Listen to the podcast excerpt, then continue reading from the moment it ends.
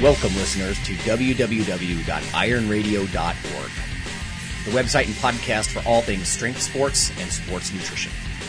With your hosts, Lonnie Lowery. Remember, Phil is like a gnarled old oak tree held together with scar tissue and bone spurs. Rob Fortney.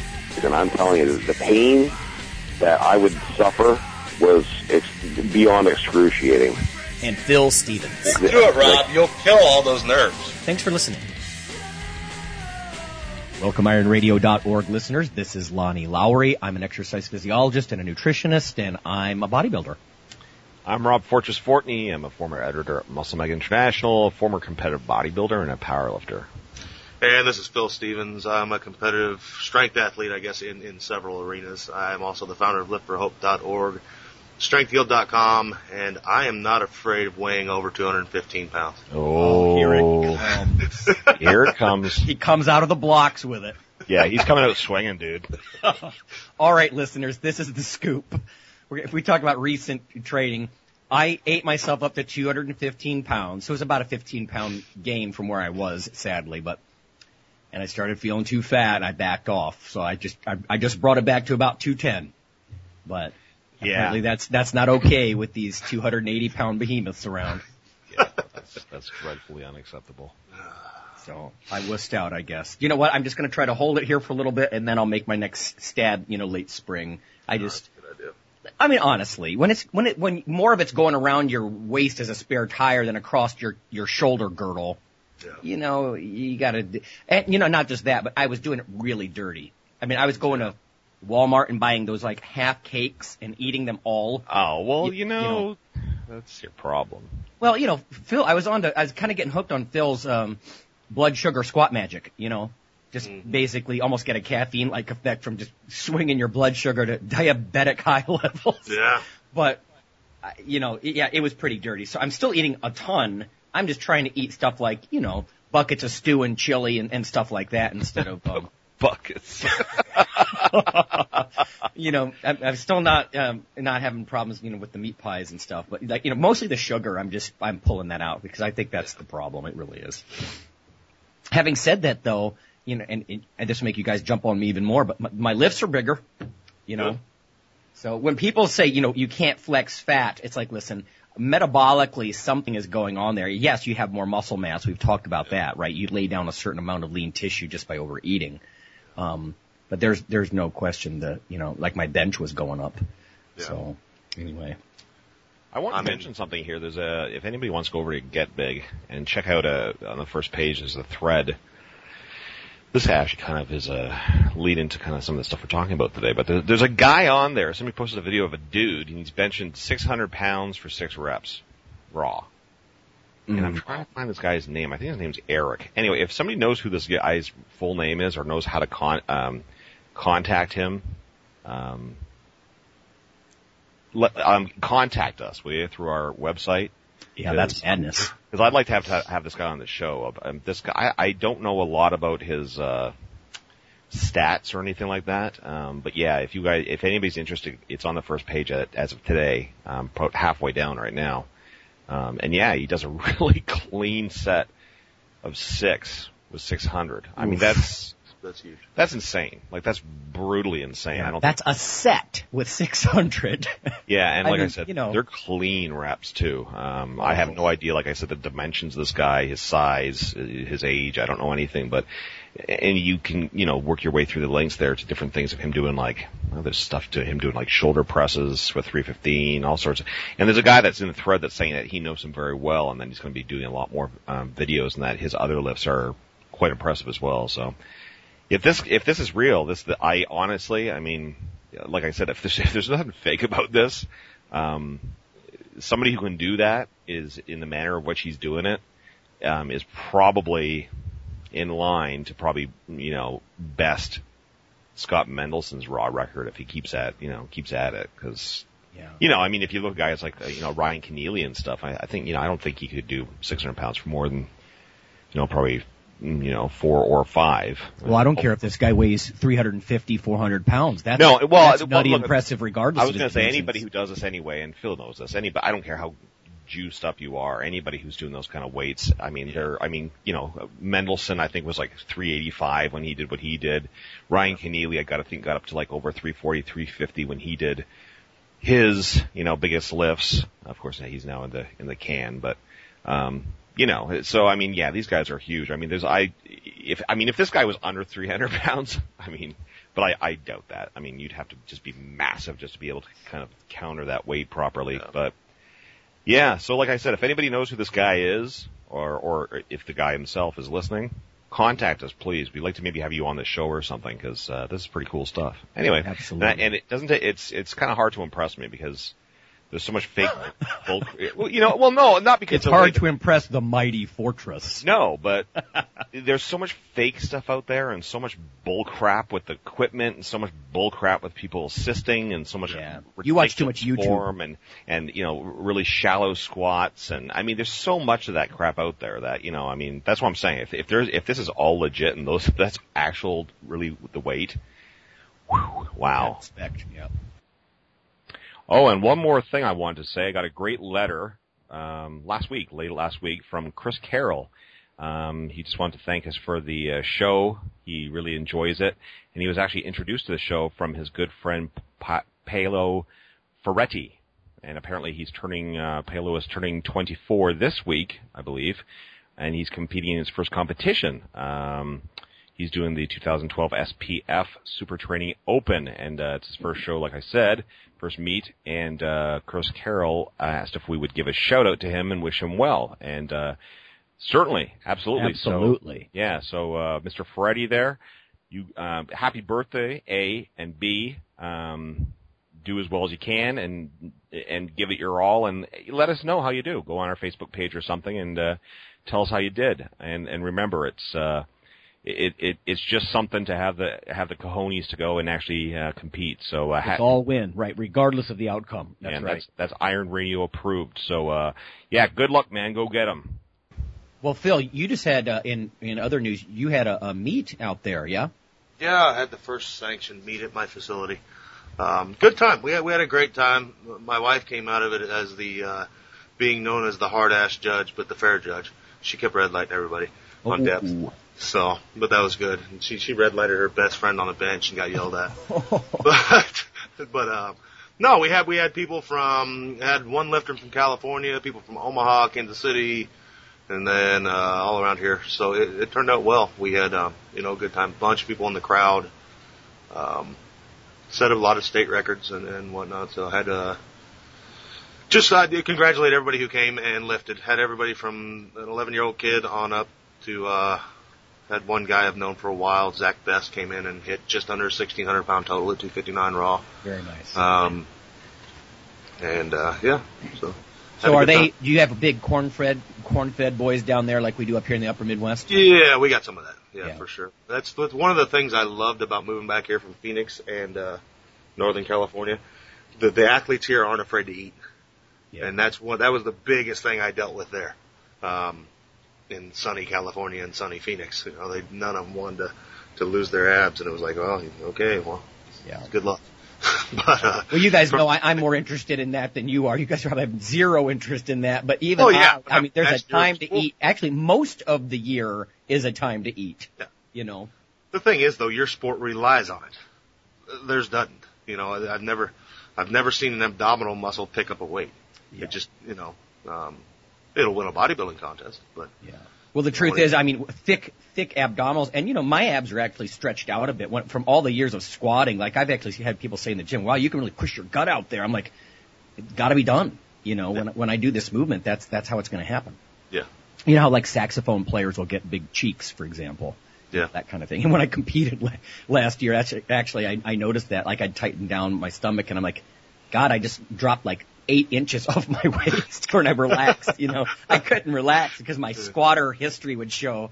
Yeah. Anyway, hey, I've got some other news here before we uh, go on.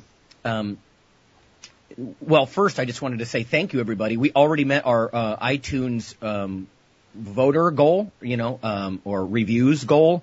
We already have reached 100 reviews, and I mean, you guys did that in record time.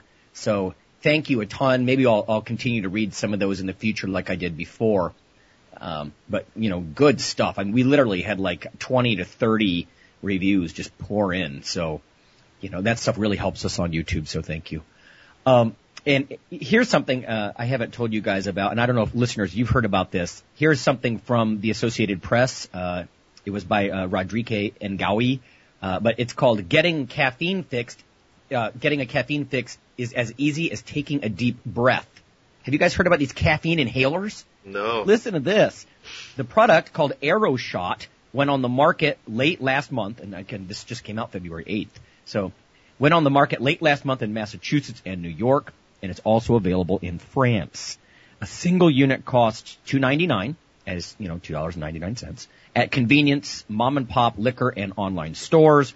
Biomedical engineering professor David Edwards, I think he's a Harvard prof, uh, said AeroShot is, a, is safe and does not contain common additives like taurine used to amplify the caffeine effect in common energy drinks. Uh, each and yellow plastic canister holds uh, or contains 100 milligrams of caffeine plus B vitamins. It says, and you know, here it comes. Um, but Democratic U.S. Uh, Senator Charles Schumer of New York wants the U.S. Food and Drug Administration to review AeroShot, uh, you know, saying it's going to become a club drug and, and this and that. And apparently, um, Schumer's press secretary wasn't available for comment and the FDA wasn't available for comment. But anyway, down at the bottom, it just sort of um, sums up. Once a user sh- um, shoots a puff of calorie-free AeroShot into his or her mouth, the lemon lime powder begins dissolving almost instantly each single-use container has up to six puffs. So, wow, now we're inhaling it. And you know, the first thing I thought of was, you know, uh, powerlifters, you know, with the smelling salts and stuff like that, that, you know, it, I just immediately drew some connections there. Um, but yeah. to what? sorry- To what? Sorry. you know, like the smelling salts and stuff. Oh, just yeah, right, right, right. throw your head back, woo, and then do your set, you know, kind of thing. And right. uh, have imagine you ever, the have you combination ever of smelling those, salts. Phil? Yeah, I have. Okay. Yeah, no, I, I, I've never actually used them. I, Yeah, give it a shot. You know, my problem was is I'm pretty hyped up anyways, and I took that and it was like I couldn't see. Your eyes are watering. It's like where the hell's the bar? But uh, Point to the bar. yeah, it was like nah, I don't need that. But um, yeah, I know a lot of people who do. Yeah, imagine if you mixed them then. Caffeinated smelling salts. How about that? There you go. So yeah, I just thought readers might be interested in, or listeners rather, uh, with all that thing. Caveat, it, caffeine inhalers, the AeroShot. Brand new stuff. hey, do you guys want me to just um, bring up this thing I told you about before the show with the? I just thought it was kind of interesting here for our listeners because we kind of touch upon, uh, upon this intermittently and sporadically on the show. The whole concept of kind of our society's, um, you know, uh, stereotypical ideas and kind of almost brainwashed ideas of what has to constitute, you know, what is a quote unquote athlete. And there was an interesting, um, a day or two before the uh, Super Bowl in the Toronto Star, there was a, um, a piece and it's, it's called, uh, the- tag is Gridiron Gang Supersized at the Super Bowl are some of the 27 Patriots and Giants who weigh more than 300 pounds too fat to be real athletes. And as soon as I saw that, I was just like, oh man, I had to go right to the page to look into this. And I cut it out because I thought, again, this kind of falls to a lot of the stuff we've discussed. Um, and they're just talking about, and they, and to the credit of the person who wrote the article, they, they did consult a lot of train, like professional trainers and so forth. And, um, they're specifically using as an example uh, this New England Patriots uh, nose tackle Vince Wilfork. Um, he's over 325 pounds, six foot two. Um, people are saying he might be a lot more than that. But the point being is, you know, um, one of the quotes here is uh, from one of the professionals they were talking about is, um, you know, um, from the outset, not being derogatory, this guy looks like a fat pig, but it couldn't be any further from the truth. It's misleading because you see him in short bursts, but what you don't understand is how fast the bursts happen and how violent the bursts are. He's a phenomenal athlete in his role. Then it goes on to say how that this Wilfork, um, he can run 40 yards in a smidge over five seconds. He holds state uh, state record in Florida in the shot put, where he also wrestled and played rugby. Um, and he he claims they can dunk a basketball, which I, I certainly don't doubt. And, and they're just going on about how again the misconceptions. And I like the fact that, like I say, they're bringing a lot of experts and talking about, um, you know, um, how these people are you know, elite athletes, and it's as we always say, it's you know directly directly you know proportional to what it is that they're doing. Um, you know, and outside of football, you know, pure strength sports, I mean, are not mainstream. So most people have an idea of you know athletes being the classic kind of figure skater or you know something like that, or gym, gymnast or something like that. So this is kind of an interesting. Um, and again, it was in the Toronto Star. I don't know if they if they reprint this stuff online or so forth, but it was kind of interesting. Yeah, I think it. I think it goes back to people, the general pop, I guess, not not understanding the role of specificity. Yeah, I can't even talk today. Specificity. Right. You know, he's he's building himself to fit the role he has to play. His role is to be a mass of humanity and not let anybody past him. And that, the, and that's what they're talking about. They're talking about yeah, he's his role is to you know, to protect the quarterback and to, you know, that's just to be immovable. You know, so he needs immense strength and to go with it, he needs immense size, you know.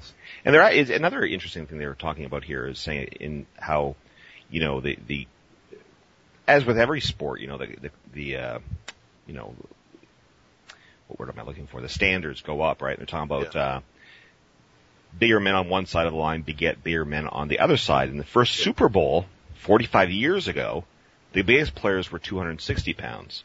In 1970, only one NFLer weighed 300 pounds.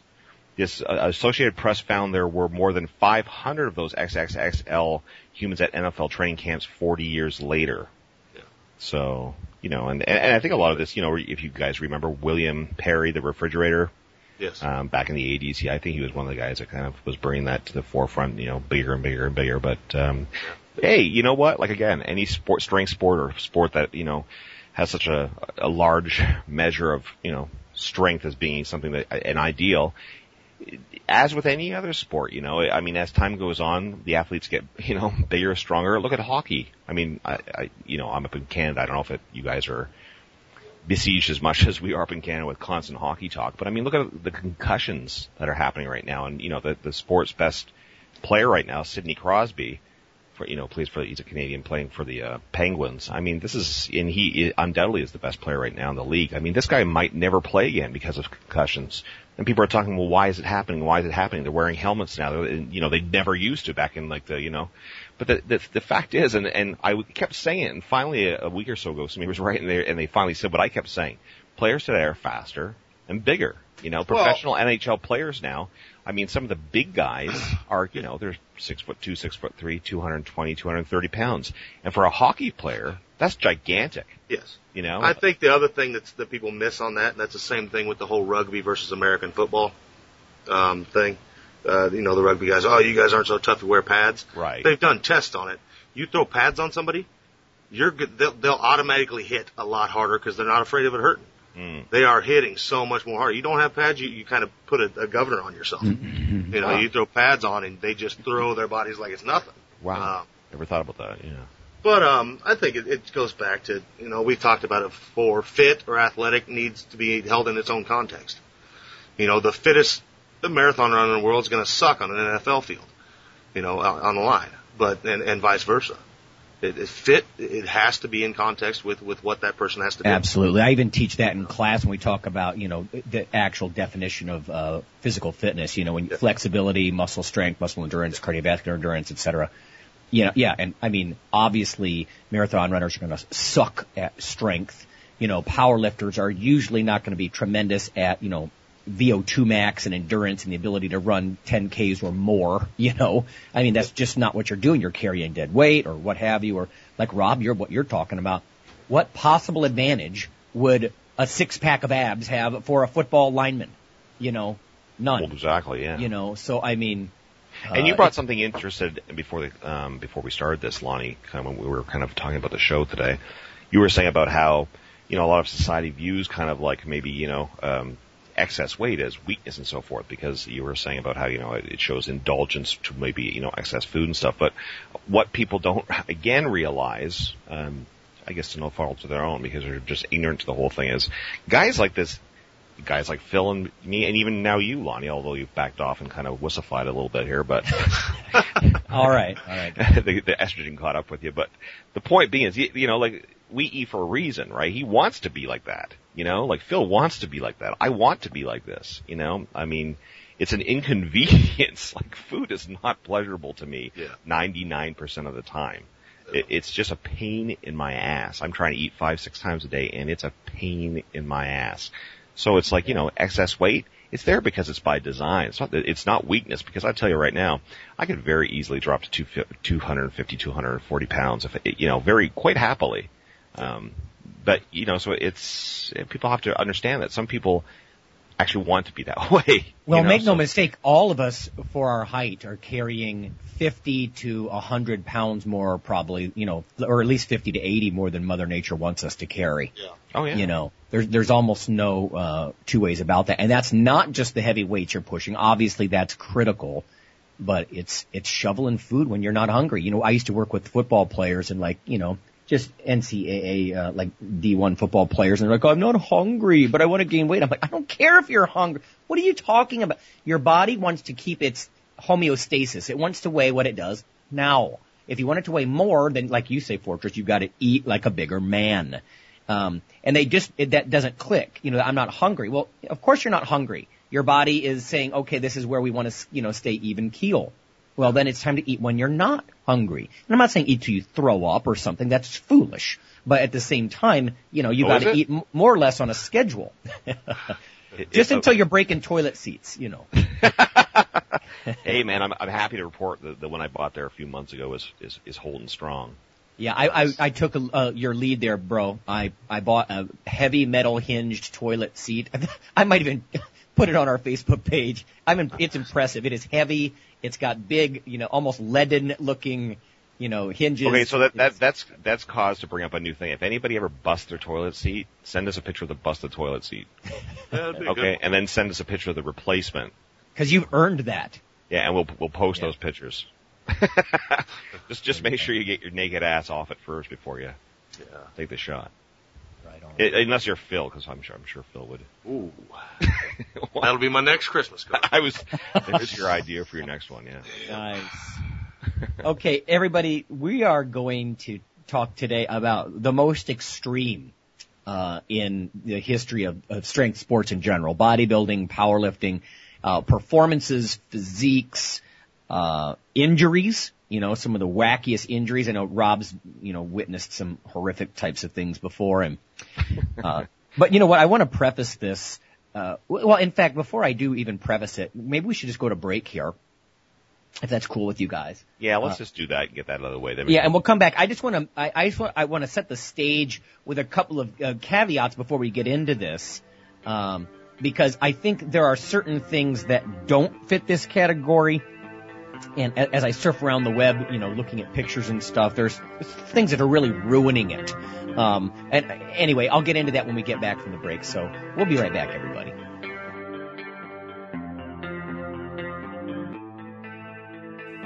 Hi, this is Dr. Lonnie Lowery, and on behalf of Phil and Rob, I'd just like to let listeners know that if you love us or you hate us, we'd like you to leave a comment or perhaps vote for us on iTunes. It helps us out quite a bit on the popularity side of things.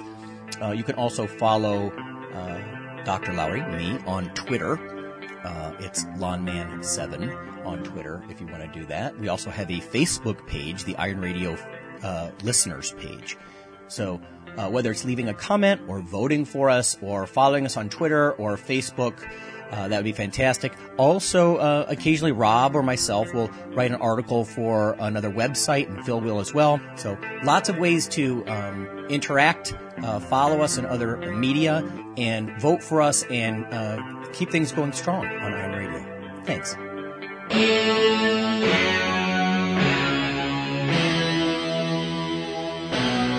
Like your weekly fix of Iron Radio? In addition to being a popular institute on iTunes, we are also on email. Simply go to www.ironradio.org and sign up for the voluntary email.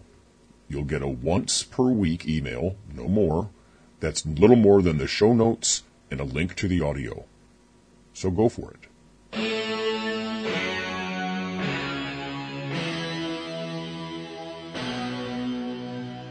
And we're back.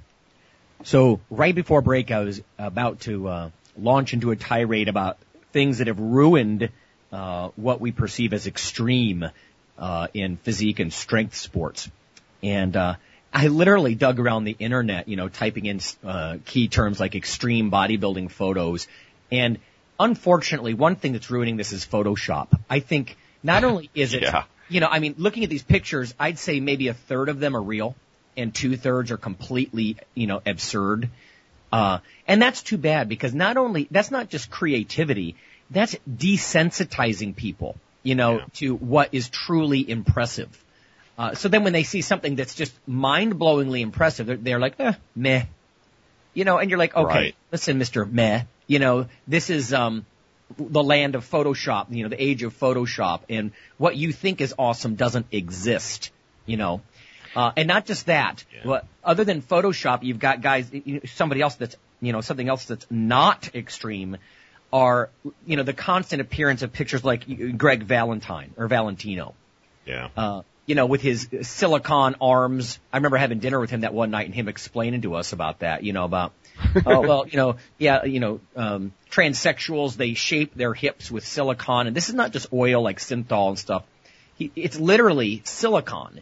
And, you know, the ignorance that you hear, even on like Discovery Channel and stuff, occasionally you'll see the odd show and they'll talk about, you know, this sort of thing like, oh, he's on anabolic steroids. It's like, okay, anabolic steroids don't warp and mutate you like that. This guy is completely, and it's not just, you know, again, synthol or oil, it's silicon.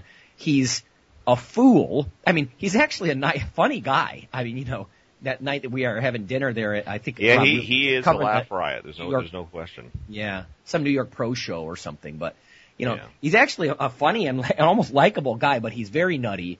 And again, people are getting desensitized because you know the average person doesn't even have the wherewithal to realize that that's not even muscle tissue. Yeah, yeah. You know, But he- and, well, I, you know, it's it's worth pointing out that that whole synthol thing, um, whatever you know they're using specifically, um, it, it seems to be a real trend in some of the countries like Dubai and so so forth. I mean, if you somebody fo- um, started a thread on a muscle forum. Oh, somebody's got a phone call. Not too long ago, and it was showing how um, it was showing just endless pictures of a lot of these guys. And I think a lot of people, including you, Lonnie, would be shocked at how many people actually now engage in this kind of nonsense. Um, you wouldn't believe how bad and idiotic some of these people look. Oh, there's some pictures here as I'm just surfing around even now of old guys uh, that have either implants or synthol, and the, and they just they look foolish. You know, I mean, Yeah. I don't I don't know. Maybe I take for granted that I have a trained eye, but I don't think you'd have to be a physiologist or a competitor to be able to see that. You know, that's that's not even muscle tissue. Well, I don't know about that. I think some, most people, most of the general population is pretty stupid when it comes to that stuff because I don't Uh, think they must be. Because Yeah. most most most regular people kind of really do a double take when you tell them that bodybuilders and you know s- people use growth hormone and insulin. You know, people are like, I mean, I particularly like insulin. I hear a lot of people being like, insulin. Why would they take insulin? Blah blah. blah. You know what I mean? So I, I think the concept of actually injecting some sort of oil base or something, you know, um, substance into a muscle to a, you know to artificially inflate it, I think that just would go way further than most people could even, you know. When I, I think to a competitor too, that's when you talk about you know what's real and what's not real. I mean, you look at some of these guys that are enormous, and even when it's from hormonal, you know, excess, um, that's living, flexing, twitching muscle tissue, you know. And I'll tell you, I mean, to me, it's it's cheating in the utmost. If you were to ever to try to compete in some way in a physique event, and you're literally an oil balloon or a silicon balloon, I mean, this is absolutely ridiculous. It's not even muscle tissue, you know. And I don't know how anybody can walk away from something like that and say, "Oh, I, you know, I feel awesome. I'm, I did well.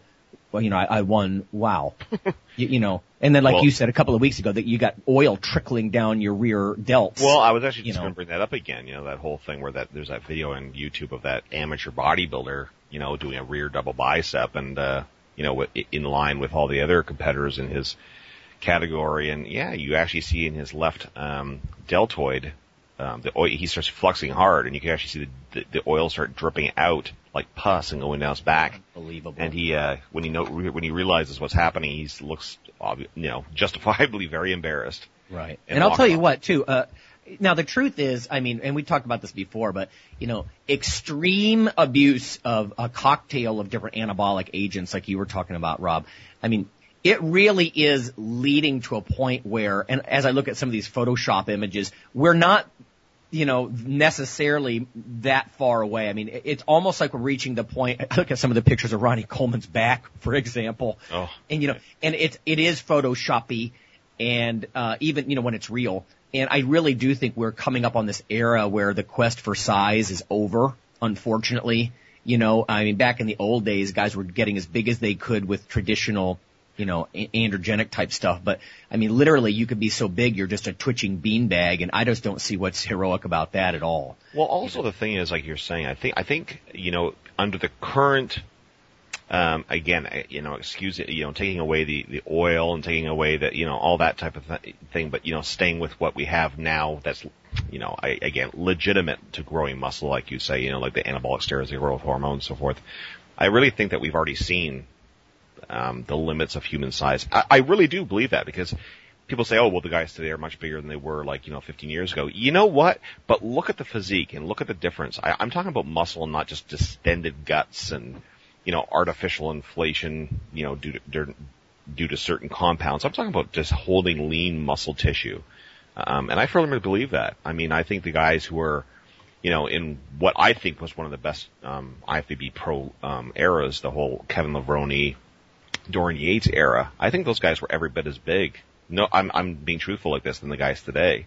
I just think, like I say, I mean, but they, the waists were, you know, five inches in, the, the, the distension, and, and certainly that was starting to come on the scene then too. Of course, I'm not, you know, having looking through it, you know, through rose-colored glasses here, but I think to take it to a, I mean, because the guys now who are at the upper limits of just bulk, you know, however you want to define it. I mean, it's starting, and, and Lonnie, Lonnie, you and I have talked about this in the past, kind of, it's, it's, there's, there's something weird going on. It's starting to actually turn on these guys. Yeah. I mean, and, and again, no Yeah. disrespect, I've said this before, no disrespect to Dave Palumbo, but you know, people are actually refer to it. There's actually a, a, a fairly common phrase that's used, um, term for it. It's called Palumboism.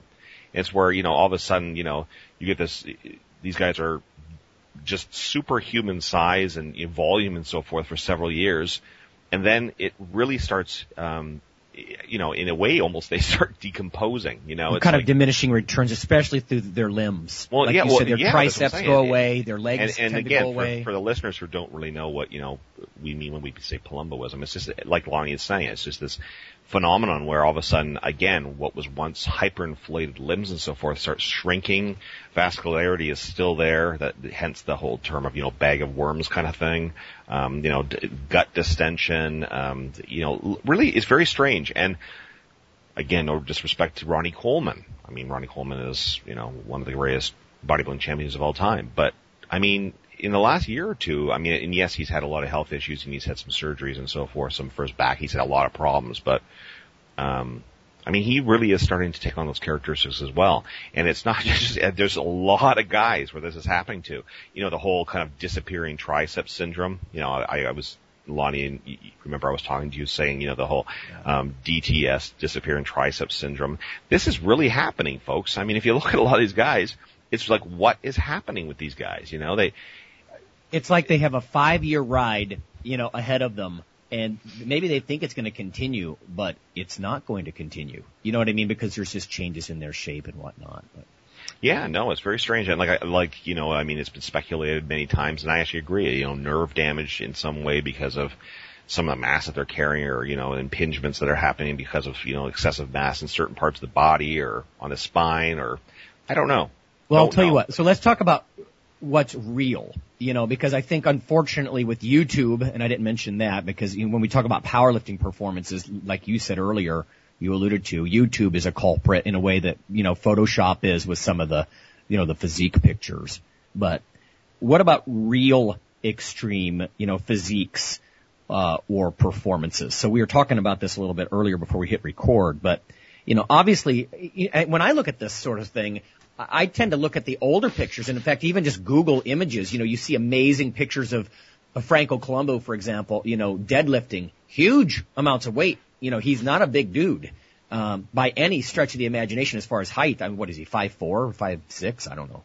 Um, huge uh, amounts of weight. And if you look at some like or his back, or you look at you know some of the um, best body parts, I tend to hearken back to the golden days in a way because you know there's something that's just more authentic about the way those guys look. Now, don't get me wrong, I could talk about Franco's lats and filling the gap in his arms and all that sort of thing, you know, because it, part of it was the way he was built. But I mean, like as a more modern example, of course, Ronnie's back. Some of these pictures that I've been looking at online are outrageous, and they're real, you know. And I know they're real because I've actually seen videos of him.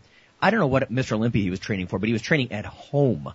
And, yeah, that uh, was in, that was in the last few years. Yeah, which I Oh which I actually my God! yeah.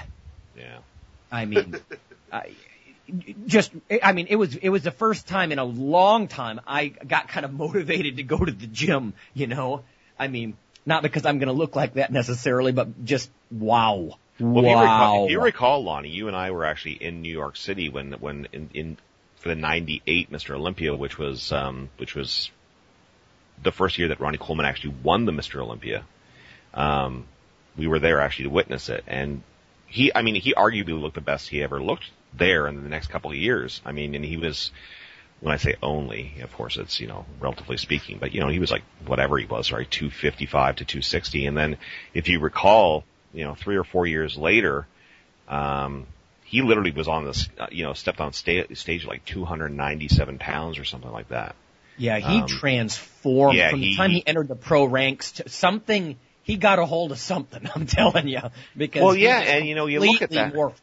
Yeah, and and I mean, you can say, yeah, he's more freaky, but of course, then the argument is, you know, well, you know, does that necessarily mean better? And of course, the people who are a little, you know, more purists are people who are looking at more as like like like your, yourself, Lonnie, and me as more of a not more of a, but kind of the, with you know putting a, a, a certain premium on it, you know, a certain premium on aesthetics. There is an argument very much to be made that yeah, he was better, you know, at the lighter body weights. I mean, you could say the same. I mean, Flex Wheeler talks all the time about saying that he still feel he feels he was always at his best, you know, at like 220 to 230, you know, and then when he, you know, his heaviest, he was I think like 245, 250, and, and the same could be said for him or anybody else. Um, so it's one of those things where you're always constantly battling between, you know, what's better, freakier or. Well, I'll tell you, Rob, even though I'm not a big fan of him as a, a person, Flex Wheeler, and again, I, I know there was a lot of, uh, you know, urban legends about him getting 20, 30 injections of, you know, synthol at specific Right. Yeah. strategic points in his back to make it look that appley and, and bulgy. And, but Yeah. at his best, um, he was extremely freaky, very superhero like, That- straight out of a exactly comic book. perfect word for it. Yeah, he was. He had a real cartoon look to him, without question. I And mean, I, I think he was the most extreme. I know there were some other people that they threw into that extremely genetically gifted, you know, uh, group, and, and sometimes you'd hear Paul Dillett in the same breath, but never, never like Flex. Outrageous. I you agree. know. I agree. I think he was the guy. And like I say, I mean, yeah, there's all sorts of talk about, you know, injections and fake calves and all this stuff. But I mean, you know, if you're taking all that away and just looking at what he looked like on stage, regardless of how it was achieved, I mean, yeah, he, there, when he was at his best, he was literally DC Comics come to life. There's no question. Let me ask you this. What about the most extreme legs? Who, I mean, obviously Platz comes to mind. I'm looking at a picture of him right now. And you know what blew me away about Platz was it wasn't just his quadriceps necessarily. It was like his adductors, his inner thigh was so meaty Right. That he had those giant quads laying on top of slabs and slabs of, of, of meat uh, that were under them and around them and behind them and his hamstrings and Jesus. You know, yeah, but- no, I, I think I think you know it, all things considered, I think from a bodybuilding perspective, probably he still has had the best legs. And again, I don't mean to suggest that guys haven't matched the girth of his thighs because undoubtedly people have certain people who are taller and so forth, and so it's you know relatively not as quote unquote big, but. Um, you know, guys could even point to guys like Paul DeMayo, uh, you know, an ex, Absolutely. uh, IFBB pro. Well, he actually turned pro, and then I think he did one or two shows, and I, he's actually, uh, sadly, I think, committed suicide several years ago. But you know, I mean, I've seen him in real life back when he won the. Uh, I think he turned pro at the. I think I think it was the Nationals or the USA. But anyway, I mean, he had uh, godly thighs. I mean, and this is a guy that was you know, people called this guy the, you know, what do they call him? Quadzilla. So Yeah. Oh yeah.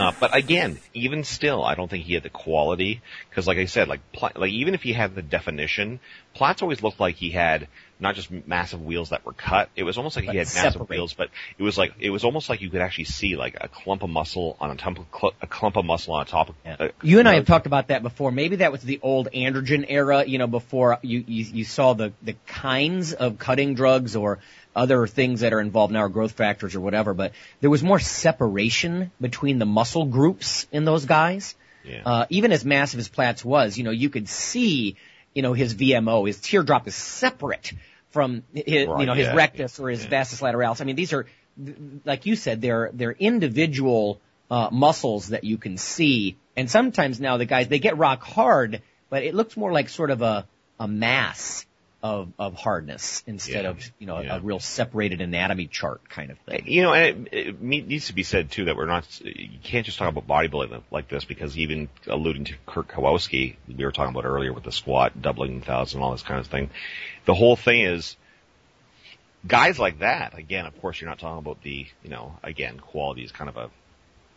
You know, nowhere word really, but I mean, you know, like the, from a from a quality of just sheer mass and size and bulk. I mean, you know, there's a lot of strongmen and powerlifters who have who have you know walked around with tremendously massive legs. Oh yeah. Um, Oh, so yeah, you, yeah. you know, I mean, there's a lot of raw, raw kind of unpolished muscle in, in those sports too. So Well, think about how they used to compare like Fred Hatfield with uh, Tom Platz. You know, they do squat competitions and all that Yeah, kind of yeah, stuff. you know, and I mean, I don't know if nowadays, other than Stan Efferding, uh, a lot of people get tons of attention in powerlifting for you know also having amazing physiques. But there is that world's strongest bodybuilder thing, which is sort of cool, I think, because it, it harkens back to you know the old days we always talk about when when big guys were strong and strong guys were big. right, you know, right. and And that no, I think. I think Rob hit on something I think's forgotten a lot. I mean, I know I have a, a guy that trains out of here with me that, you know, you, you go talk about big legs and everybody talks about bodybuilders. You know, I got a kid in here that's five, what is he, five six, five five, two thirty, and his quads are he's not ripped, but he's lean. Yeah. Um, he's got 34 inch quads. You know that he's got Oh. two. He has two of people's waists on his legs. right. You know? Absolutely. Yeah. There's, there's no, no so you, doubt. yeah, I mean, uh, and some people always say, like, you know, that just there's a lot of like, a lot of great legs, you know, in powerlifting, those types of sports. Like I say, unpolished from a competitive bodybuilding standpoint, Yeah. for sure. But the raw, impressive. but but the raw material is there. I mean, and like you're talking about Stan Efferding, but who I, you know, being who I am and where I come from and where I now currently sit as a trainer, I really love guys like that, you know, guys who, who really kind of love the whole concept of it, you know, which is, I think, in line with, you know, the three of us, you know, we love huge, we love huge strength, we love it all, right? So you, you get a guy like that. I mean, Yeah. this guy is an IFBB professional bodybuilder. Sure, he's not, you know, first tier. He's probably like, you know, third or fourth tier pro, but he is a pro bodybuilder, which is an Yeah. accomplishment in itself, you know, and, uh, you know, massively muscular and gets in tremendous shape. But here's a guy that heads the, I, I mean, I, I- I think he still does hold the raw powerlifting total, uh, record. So, I mean, that, that's awesome. I love to see that. I just love, like Johnny Jackson, another IFBB pro. Again, he's maybe second or third tier pro, still a pro. Uh, and, and this guy is like, you know, this guy deadlifts in the 800s, this guy squat. Yeah, I mean, he's, you know, a strong dude. I mean, of course, you know, when when he was, um, endorsed by Muscle Tech, they were always trumping him as the world's strongest bodybuilder. I don't agree. But regardless, regardless of that fact, the point is, is the guy was strong. He competed in bodybuilding and he competes in powerlifting at a very high level. You know, when he wasn't, you know, eh, you know, he'd, he'd bulk up, do his powerlifting meets, then, you know, lean down, do, and he was, you know, he's very successful at both. And I, and I really like to see that, you know? Yeah, that's that's for me. That's that's something that I'm very interested in myself. Is I just you know it's not going to be on that kind of level, but you know I've always been really interested in being able to compete, you know, with very respectable uh, performances in both uh, kinds of events. Because you know, although they're brother sports in a lot of ways, I mean it's a far cry from you know a heavyweight powerlifter to get down to four percent body fat and then try to do something bodybuilding related and actually compete and actually place you know in in fairly big events. But but let's talk about powerlifting quickly. Extreme powerlifting. Uh, Phil, you were you were talking about what jumped to your mind. What was a super extreme performance there? Well, Kirk Karwoski when he when he doubled in training a thousand pound squat. Um, amazing. You know, that's just stupid. Um, it's, it's, it's just insane. And that was coming up to a meet. He's like, he admits, you know, it wasn't the smartest thing for the meet, but it was there, so I took it. And you know, You know, what? because- You because who also- can do that? And you also have to consider the fact that you know this is this is uh, several years before the advent of. I mean, sure, he was still wearing a lifting suit, of Yeah. course, and he was getting an advantage from his wraps. Sure. so forth. but I mean, it hadn't come nearly to the point where it is now. So exactly. I mean, and this is a gen, genuinely strong dude. I mean, he came back and he, he did lifts raw.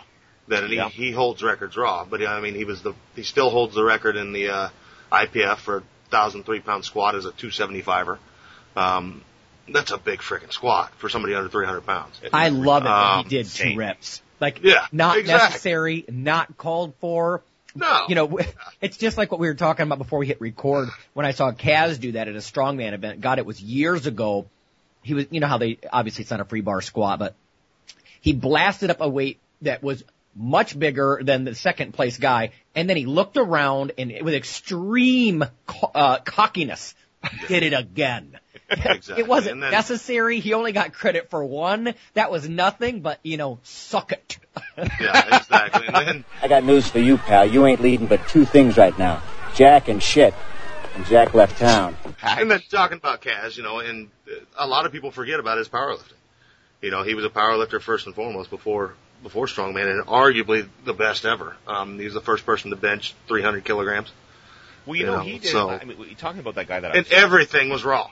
yeah, You know, 925 squat, 662 bench, 974 deadlift. Yeah. I mean, that's putting it all together. You know, you see a lot of guys who can bench big, a lot of guys who can squat big or deadlift big, but he, you know, this he was all around just freakish. you know, I, I still think You he's know. probably the strongest man overall that that has ever lived. As far as Yeah. somebody who's actually engaged in, you know, who knows about a, a genetic freak that never. Yeah. But I mean, earlier I was talking about this this gentleman on on that I saw the video for that was doing six reps of 600 on the bench. I, that matches, I believe, what Kazmaier's best for reps was. I think he did six with six two. Um, and many people said that he probably would have, you know, benched a hell of a lot more because apparently he suffered qu- um, pretty much a, a career ending as far as you know heavy bench presses um, injury very soon after that. So that kind of kiboshed that. But um, it, it, just goes to show you how impressive those numbers are because again we're talking about a guy who did this 30 years ago, and now you have this guy doing it. So it's uh, you know we had actually a show about a year ago talking about. Um, you know the advances and you know have human beings strength athletes you know how much realistic and stronger have they gotten I don't know if most Oh, yeah. listeners probably You know, Rob, if I can just readers, if you're interested, you can just check out uh, Wikipedia, and I, I, I often take this with a grain of salt, as I'm sure you do, but uh, they actually have a, a page called "Progression of the Bench Press World Record," and it Oh. starts all the way back around, you know, oh God, late 1800s, right around 1900, you Oh. know, and and all the way through the guys that are literally, you know, maxing like 1075 in the bench apparently now. I mean, what? Well, yeah, that's that's what that's the, ex, um, the with the extreme gear and stuff. Yeah. Yeah. Well, that's Exactly. well, that, that's kind of what we're saying, right? I mean, are those guys really that much stronger than like a Ted Arcidi, for example? Well, I You know, mean, back in again, 80s or you know. the, the classic example is the 715, you know, um, Raw by Scott Mendelson, right? And I mean, Yeah. there's a guy that was, you know, competing against Ryan Kennelly for, you know, the all-time biggest bench press record at all, and they, you know, they were hovering around just under or around 1,100 pounds with the, Yeah. with the gear. So, Yeah. do the math. 715 to 1100. So, Exactly. you know, you figure out how much, you know, advantage they're getting with these suits. And of course you have to use them and, re- you know, and learn how to use them optimally. But the fact of the matter is, yeah, these guys are putting easily, again, with the proper fit, proper suit, and the proper training with, these guys are putting three, four hundred pounds, no problem on their bench with these, with these bench shirts and, um, you know, And it's certain- not to necessarily take from it either. I think it's cool to watch equipped and raw events. I, I know that, you you know, we're all sort of lean toward raw. I think if I actually can ever try a powerlifting meet though, I will try some kind of single ply shirt or, you know, some kind of, uh, beginner level, uh, gear. I don't know, just, just to see what it feels like really. It's just sort of the experience for me, you know, like bucket list kind of thing. But, um, I can tell you this though, if listeners, if you have not been to a powerlifting meet, they are very motivating. I, the first time I competed in a bodybuilding show, well, it was the first time in a comeback kind of thing after years of being away from it. I, I was, uh, I was at the Mountaineer Cup in West Mm, Virginia, yeah. and I got to watch, you know, uh, you know Eddie Coan, and there was a, a group of Rob. I've told you, like there was probably three or four Yeah. huge uh, old dudes from Russia came over. These guys were like I don't know late fifties. And they're all punching up 950 in the squat, you know, 9, 950. I'm like, oh yeah. I mean, that is so fun to watch. I mean, if you Yeah. really appreciate real strength, not YouTube strength, not Photoshop, whatever, but you know, the real deal, wow. Just to be in the presence of that is very inspiring. Yeah. And the more you, you look into, like actually just watch that things, the more, it, it never ceases to amaze me on some of these m- muscle boards. You know, how many people who claim to be and I guess are big, you know, bodybuilding fans really don't understand strength. It's, it really stuns me how people think, oh, you hear people, I mean, you hear it all the time, people saying, oh, you know, oh, what, what's a, what a big deal, right? That, you know, a four or five bench is nothing. And you're saying, well, in, first of all, you have to, anybody who knows strength knows that depending on kind of what the variables are that go into whatever the, you know, that lift is, it, it makes a huge difference because under, you know, if the guy's under 300 pounds and he's drug free and he's raw, that's monstrous. Yeah. You know what I mean? So it's like, Absolutely. and, and guys throw about all these numbers like, oh, you know, 500 pound bench is nothing and so forth. And, you know, they, you see some guy who's drug free and he's bench pressing 450 and he weighs 320 pounds. And oh, you know, you get comments like, oh, that's nothing. The guy weighs 325 pounds. It's like, you dumbass. It's like, I mean, like, I don't know anybody, like, like, I don't know anybody who's, you know, truly is drug free that's throwing around over four, certainly in the mid fours, who, who conceivably ever could weigh more, less than 300 pounds. Um, you know, I mean, I'm, maybe somebody's done it once in a while, but I mean, come on, let's be realistic. I mean, I, and I'll tell you, Rob, there are people who will, will they'll talk about some of these, you know, quote unquote natural pro bodybuilders, and I mean, gosh, back in the day, I, you know, oh yeah, even question whether such a thing existed. But, Michael you know, Ashley and Joel, oh well, yeah, and even some yeah. of the, the new breed of guys, you know, they're supposedly, you know, they're two hundred pounds ish, and you know, there's uh, videos of them apparently deadlifting, you know, crazy seven something for reps, and you're like, what, what? I mean. I don't. I, I just. I think the average guy needs to, you know, appreciate strength uh, on a real level. You know what I mean? And like you said, damn, it's impressive when you see somebody walk up who's not a really big dude, and he's got he's going to wrestle with four or five hundred pounds of iron. Right on, brother. You know, Well, because the I would average man is a tw- is a twink compared to you. Go for it. anybody who can, and it's arguably, but I mean, anybody who could bench press fa- around 500 pounds, I don't care, like you were saying earlier, Lonnie, I don't care how heavy you are. If you're truly, truly drug free and you can push around 500 pounds, I don't care if you wear four, weigh weigh 420 pounds. That is a gigantic bench press because You're I mean, simply you- doing something that 99.999% of men have never done. Or can't. No, and yeah, I mean, even benching, you can't fake a 405 bench press. Anybody that benches four plates has had to train for it. you know, Yeah, you can't- fact oh, yeah. what, you just can't. There's no one, I don't think. You know, I mean, there's some amazing things like um, Poundstone talks about the first time he ever deadlifted when he was a kid. He was able to pull, you know, I don't remember with 500 pounds or something like that. But you're just not going to go under and fake. You're not going to lay down and just naturally be able to bench 405 pounds. Ain't going to happen No, you're not. from doing push-ups. You know, well, and you're not going to be able to squat 400 probably either. You know what I mean? People don't just walk up under a, uh, a 400 or a 495 bar and then just stand up and sit down with it. Yeah, I'll just do that a few times. No, no, you're No, not. and that's, I mean, all these people that we're talking about, I mean, you gotta remember they're the genetic freaks. Like, I listened to Kirk Karwoski's, uh, interview recently with, with Rip, and he went into high school as a freshman, and he had never squatted before. So they tested him in, in his high school. They had two gyms. They had, I don't know, he called it the girly gym and then the, the, the big kids gym. So they, they tested him on squat, and he had never squatted before, and he squatted 315. Dude, That's freaking insane. Yeah, and he's, he says that he's, he'll admit I'm a genetic freak. You know, which is great. I love that he does that. Right. You know, he, he's that's humbling for other people. But you know, I don't know. Like, coming back on topic, I guess. You know, I think uh, again, Kaz for his world's strongest man thing, taking taking three titles in a row, and then they just don't invite him back for six years when he's in his prime. That's pretty humbling. You know, that's Yeah. you know you're a badass. If Yeah. You win. and, Yeah. yeah. they they don't invite him back for six years. He's out of his prime. They let him come back in '88, and he still takes second. You know, that's you know Still a Um, badass. exactly. um, a forgotten one, I think, because we don't talk about it much um, in Olympic weightlifting. Leonid Ter- Ter- ah, Taranenko Right, I know the name, yeah, for sure. um, still holds the world record for, for from 1980 with uh, 585 pound clean and jerk. And you know it's officially not the world record now because they restructured the weight class yeah, after. yeah, yeah, But yeah. you know I think, that's insane. yeah, the guy who holds it now, I think, has like what, what two or three pounds less. Yeah, it's an asterisk, you know, under his beside Taranenko's because they they adjusted the weight classes when they made drugs illegal. Right. But you know, 585 pounds clean and jerked over your head and a 475 kilo total. That's just No, that that I mean, Yeah. you know, and, and to people out there who just you you know visit kind of just regular commercial gyms with you know which most of us do, even the powerlifters, you know, with like eh, certainly in North America for sure, like you know with just 45 pound pound plates and so forth. Go to the gym and load up a standard 45 pound bar with six six 45s aside. That's that's 585 pounds. Right, and just look at it. And just now, look at it. now consider picking that up off the, and not just picking up off the floor, which by the way, a very, requires a very strong man to pick it off the floor.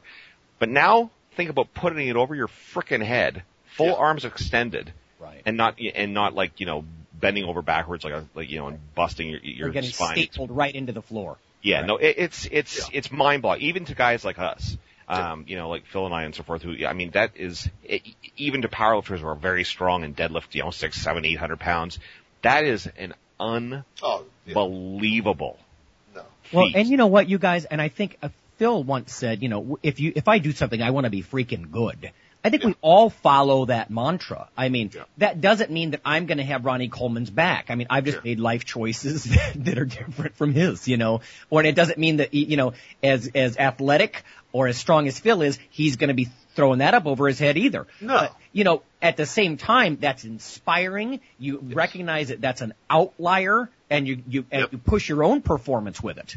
You know. I mean, yeah, yeah. I mean, I, God, I'd want to, but I know I'll never be Kaz. It's just not going to happen. You know, I didn't have the right parents. Yeah, those of you who are out there, if you've never been in the presence of a dude like Kaz, Oh, I mean, dude. Rob and I are standing looking at him, and i- imagine like two silhouettes looking at a mountain with the sun behind it or something. I remember Exactly. you and I, Lonnie, were at. I can't even remember where we were. it was the Arnold Classic, dude. Was it the Arnold Classic? And they, but they had he was some bending, he was bending metal bars or something. Or, No, but there was some other time that we were, um, we were, you and I went into some sort of, it was some sort of a gathering of, like, it was a, it was a meal of some sort, and you and I showed up, and he was there, and we were sitting at a table already eating. It was like a, like a, a buffet type thing. It was you and me, and and we were sitting there, and Kaz was in the line, and our table just happened to be beside the buffet line, and he was standing up with his back to us, and he was, you know, maybe five feet away, and I remember actually staring at his back. And this is, I mean, Yeah. you know, he's getting on. This this is only several years ago anyway, so you know, he was not a young man then as well. And I remember looking at you, Lonnie, and saying, "Oh, look, look at Kaz's back." I thought, remember I said, I don't know if you'll remember this, Lonnie, and I said to you, I said, just look at his back and think, as you're looking at his back, think to yourself how much weight that supported right.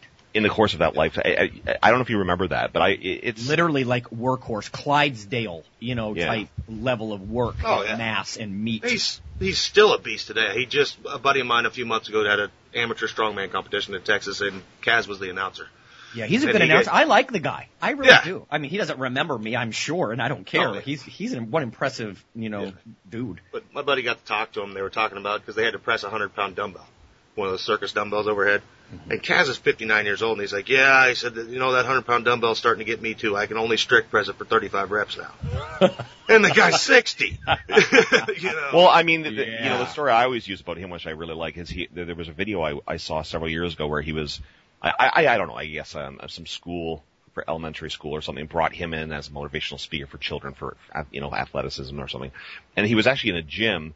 You know, showing all these children who were, you know, probably, I don't know, eight, nine years old, you know, just through a gym and, you know, to kind of expose them a little bit to the whole, you know, the, the whole thing. And he was, he walked, he was showing them the, the dumbbell rack, and there was a, a pair of 150s at the end. He's like, oh, you know, and these are very heavy. Don't you don't want to, you know, screw with those? You know, they'll break your toes or whatever. And then he's and some and one of the kid little boys says, could you know, could you lift that? and I'll never forget. I mean, he's not warmed up. He's wearing like, you know, like a button down shirt and like khaki pants. Mm-hmm. He grabs the 150s off the rack, heaves them over, and shoulder presses them for like what I mean, it looks like the easiest set of like 10 you've ever seen. Yeah. and you're just like, what is that? Yeah. exactly. like, that's just ridiculous. Let's talk a little bit also about because uh, about extreme, um, you know, weight training injuries. Yeah. Do we have time to do that, Phil?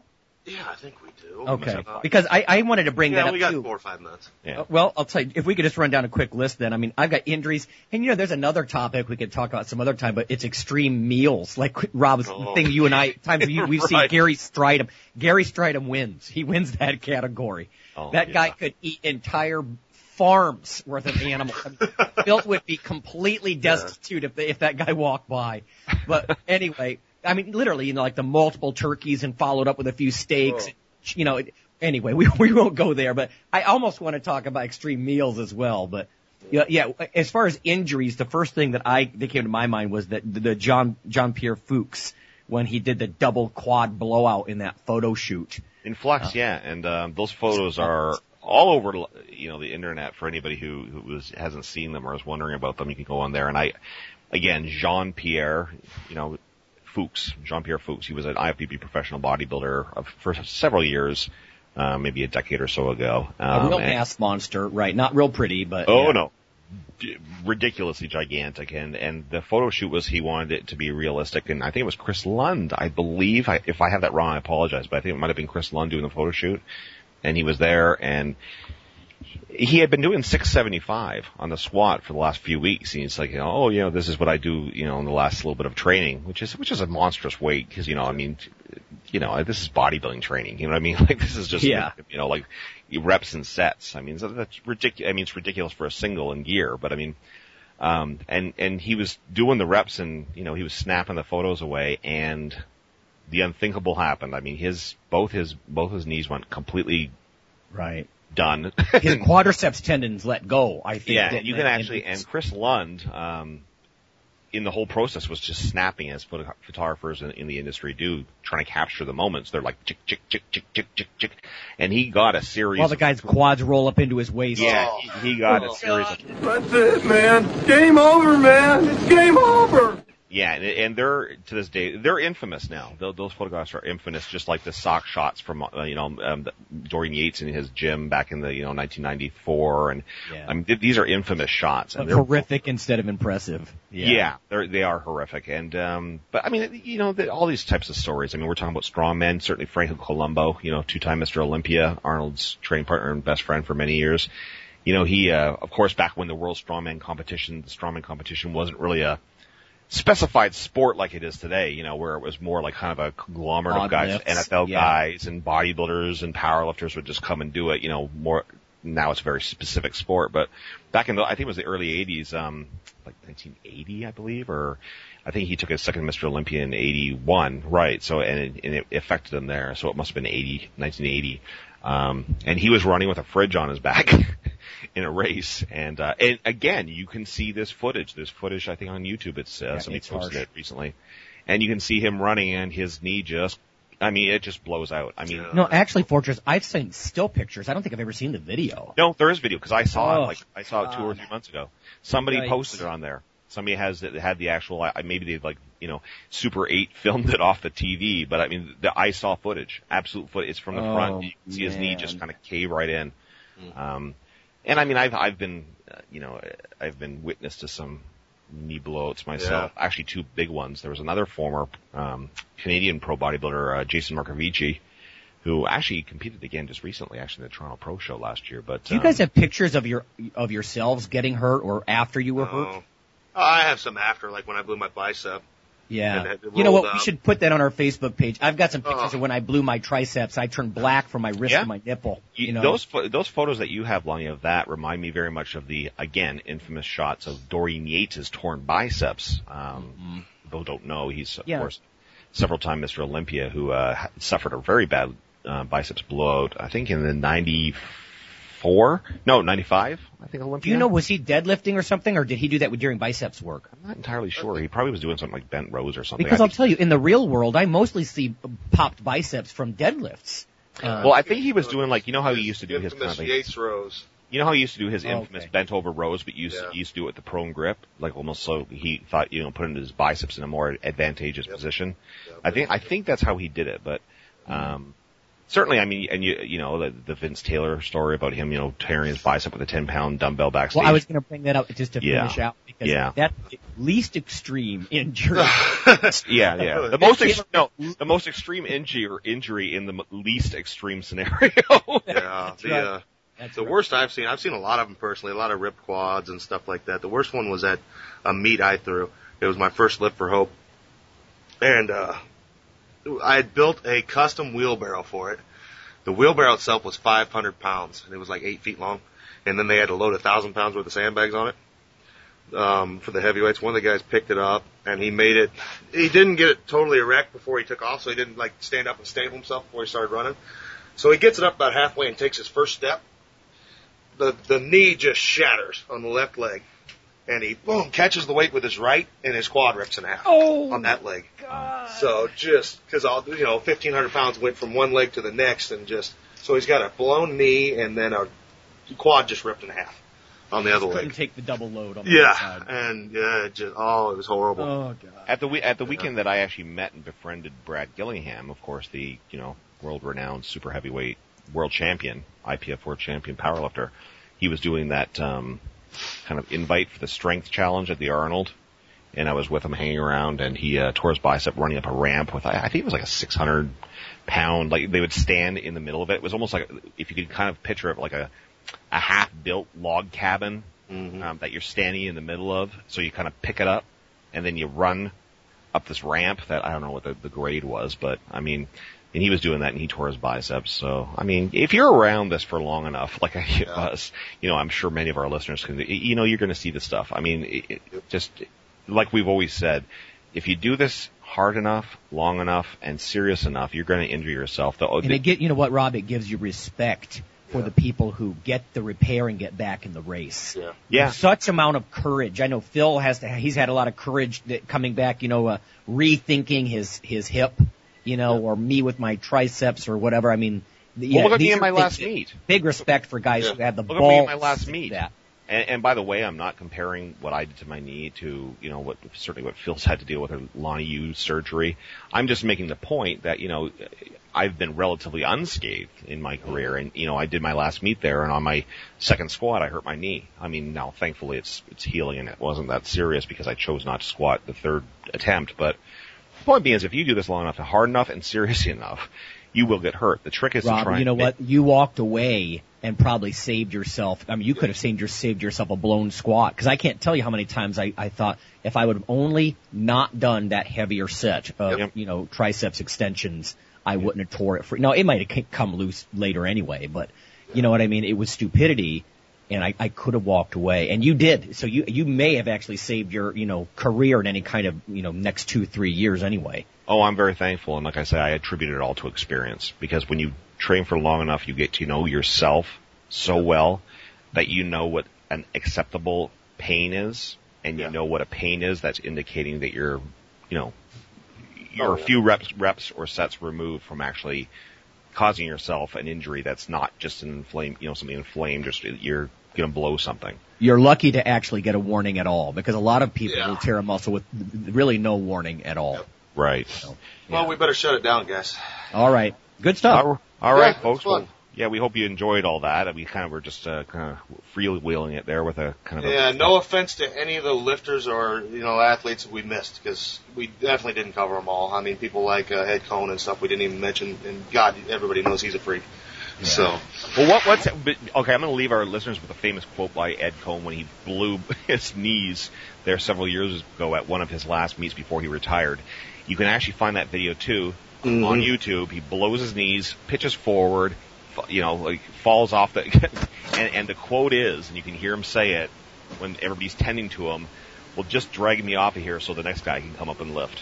yeah, I mean, that's awesome. Nice, Eddie. exactly. That's awesome. Thanks a lot, everybody. All right, guys.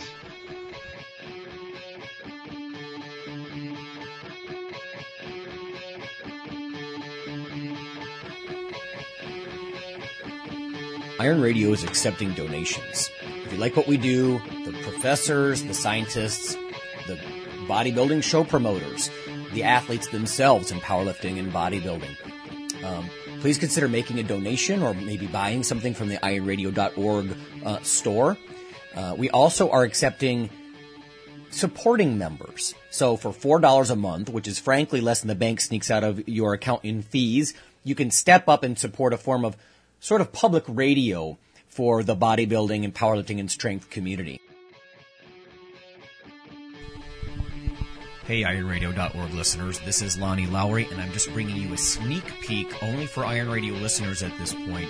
If you Google CRC Press, Lowry, L O W E R Y, and protein, you can be some of the first people on the planet to see this book. It's specifically for strength athletes, everything on the safety of high protein diets, the efficacy, the dosing, the types, practical applications and case studies. This is a textbook. It's not what I would call an industry book. This is not pseudoscience. This is the state of the art science. And if someone wants to critique you on your extra protein intake, this will be something you can hold up and say, this is what the liter- literature says about stressed kidneys or bone loss or gout or dehydration or increased muscle mass over time or leanness or what types are best. This is the ultimate source in one place. Little disclosure here I do make a single digit percentage of royalties on this book. It's such a low amount, however. Obviously, I haven't done it for that purpose. I did it because, like you, I want to have something I can hold up in one place that's modern literature instead of what a, perhaps a health educator might tell you about the benefits and the potential concerns, if there are any, on ample protein diets specific to a population like ours. Thank you. The Iron Radio podcast and all of the audio on ironradio.org is for informational purposes only. If you're interested in starting a diet or exercise program, it's important to check with your physician. Also seek the help of registered dietitians, athletic trainers, and qualified exercise physiologists in order to make the progress that you need.